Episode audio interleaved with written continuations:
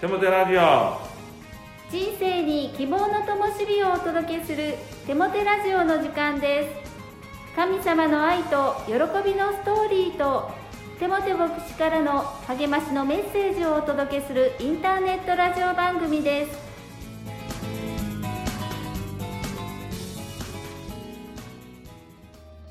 皆さんお元気ですね。パーソナリティの手もて牧師こと新谷和重と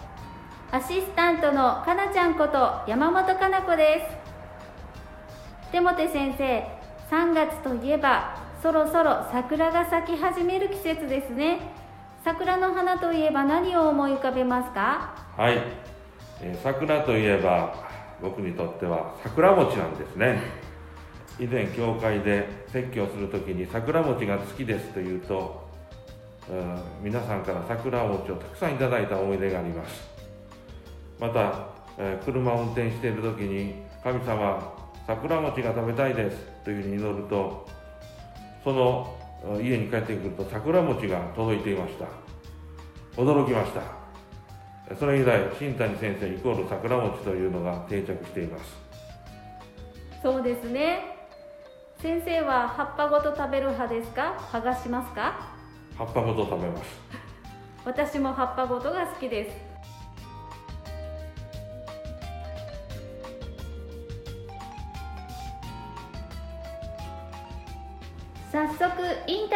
していきたいと思います今日のゲストは秋山ひふみさんです秋山ひふみさんこんにちはこんにちは。はじめに自己紹介をお願いできますか？はい。私は1982年この高砂教会で、えー、受選をして今年で、えー、39年の信仰生活になります。はい。そして昨年、えー、古希を迎え70歳になりました。可愛い70歳で 本当にあの人生においても信仰生活においても大先輩のえー秋山姉妹なんですけれども、えー神様に出会われたきっかけのお話を教えてください。はい、えー私は、えー結婚と同時に、えーこの神戸から加古川にやってきましたそして結婚1年ぐらい経った頃でしょうか、えー母から電話がありました。父が家に帰ってこないと。そして、えー幼い頃からえー私は2人姉妹でしたけれども姉は静かでおとなしい子供であり私は、え活発な勝ち気な子供でした。ですから何か問題があると、えー私にいろいろ言ってくるんですけども今回もこの問題もあ私が解決しないといけないかなっていう思いになりました。そして私は、えー最初に、えー近所の方が朝起き会と言われる、うんこの倫理構成会の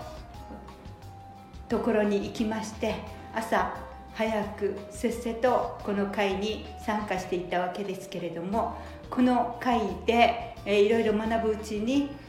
このさまざまなる諸問題はあなたの行動に原因があると言われまして子供がおねしょするのもあなたのこれこれ。子供が風邪をひくのもあなたのこれこれ。それを全部改めなさいと言われる中でだんだん自分自身がダメな人間になっていくように思えてこの回は私はあ脱退しないといけないなと思って、え2年ぐらい続けたんですけれども、えーやめました。そしてこうそうこうしているうちに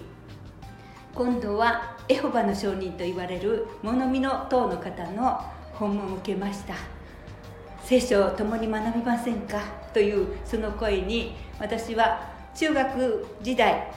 2人の素晴らしい素敵な姉妹と出会っていました。その人たちはクリスチャンであるっていうことを私は知った時あ聖書ってなんて素敵なあ教えなんだろうっていうことを感じそして聖書に少し憧れを持っていました。そして早速、えーその人の学びを受けることにしました。1週間に一度、えー家に来て教えてくださるということで、まあ、子供も幼かったということもあって、えその人の学びを受けることにしました。でそれも1年ぐらい学んでいくうちにだんだんと私がその中学時代に受けたその姉妹たちの印象とこのエホバの方たちがおっしゃってるそのこととがうまく、合致しないというのかだんだんこの教えが怖くなっていくというかそういう恐怖感に襲われるようになっていったんですね。でそうしてるうちにこの近所で、えー、高砂教会の家庭集会を開いているという、えー、姉妹と出会いましてうちで家庭集会を開いているので来てみませんかというお誘いでした。で物見の党の方ので、えー、お勉強してるというそのことも伝えたところどちらが聖書の真理が正しいかまたご自分のその求めているものに出会うか一度自分で確かめたらどうですかご自分で確かめたらどうですかって言われましてそしてその家庭集会に行くことにしました。でそのところで出会ったのが高砂教会の源田牧師先生であられる手塚先生が家庭集会の、担当牧師ということでそこでお話を聞いた時にこのマタイの福音書から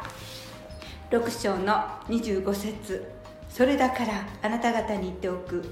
何を食べようか何を飲もうかと自分の命のことで思い煩い何を着ようかと自分の体のことで思い煩うな。それからずっと、えー、続いていくわけなんですけれども私は、えー、幼い頃から母が病気がちで家にいませんでした。そしていつも寂しい。誰か私を助けて私を導いてというその幼い頃からの思いでいたんですけれどもそれでも強がって自分の考えや自分でいろいろなことを考えてそしてもう自分で行動するという癖がついていたんですけれども心の奥深いところでは本当は誰か助けて誰か私を導いてというそういう欲求があったんだなということにこの御言葉に出会った時に気づきました。そしてもうこの1回の家庭集会で私はこちらが私の求めている真理であるっていうことに気づいて早速この物見の党の方にはお断りをしたというそういう経緯があります。それからえー、すぐに受精をしたのではなくてその後4年後に 私は受精をするという、えー、ことになりました、うん、ありがとうございます。強く見える人でも本当は頼りたい相手を探しているっていうことを秋山姉妹のお話を聞きながら感じました。頼るべき方に頼ることができるようになってよかったですね。それでは手元先生に励ましのメッセージを語っていただきましょう。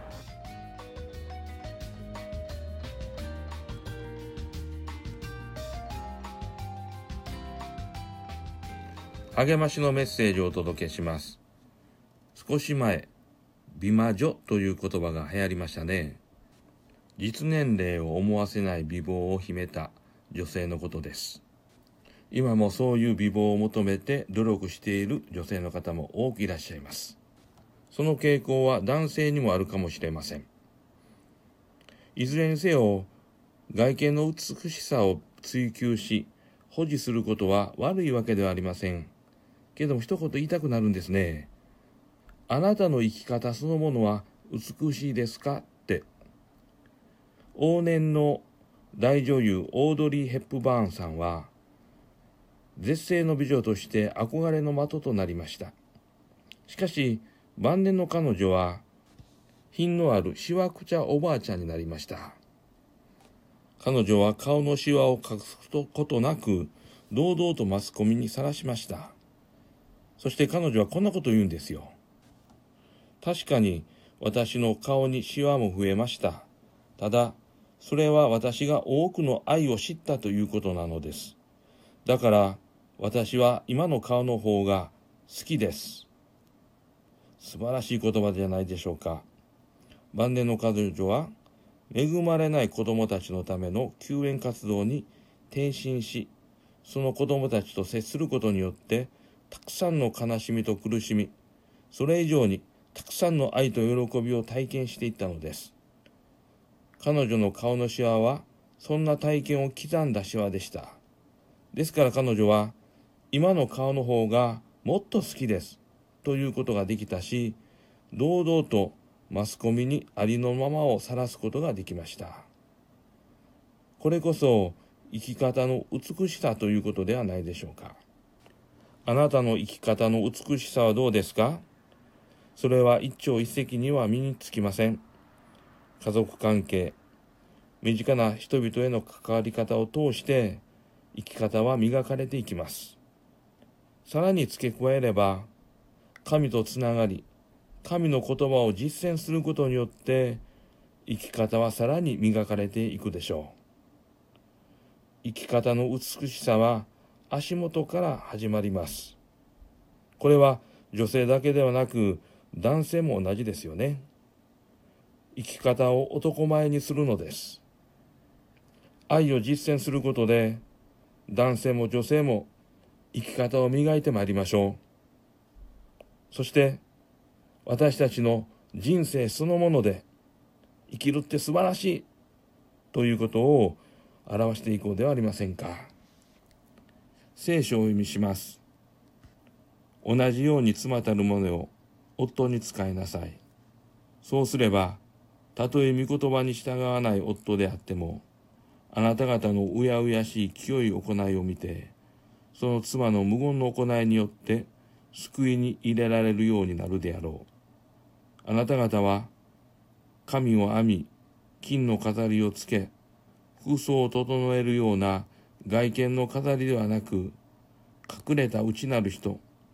柔和でしとやかな霊という朽ちることのない飾りを身につけるべきである。これこそ神の見前に極めて尊いものである。ペテロ第一の手紙3章1から4節お祈りします。神よ、私たちが外見以上に生き方を美しくすることができるように愛を与えてください。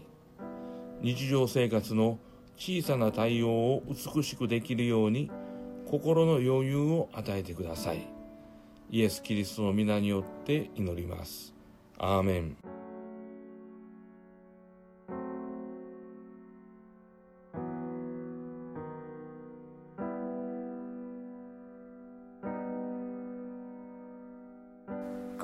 の賛美は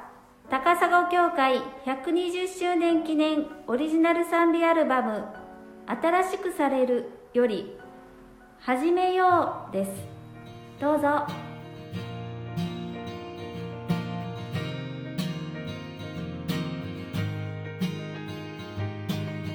笑い合える日のために迎える明日のために今始めることがあるから。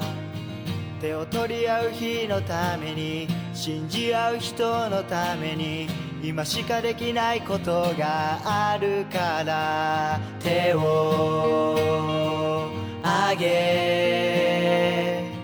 祈りを天に届けよう。目を開け歩そう。テモテラジオは日本キリスト教団高砂教会のスタジオから毎週月曜日午前中に配信しているゴスペルラジオ番組です。テモテ牧師高砂教会テモテラジオで検索してみてください。それではまた来週お会いしましょう。皆さんの祝福をお祈りしています。お元気で。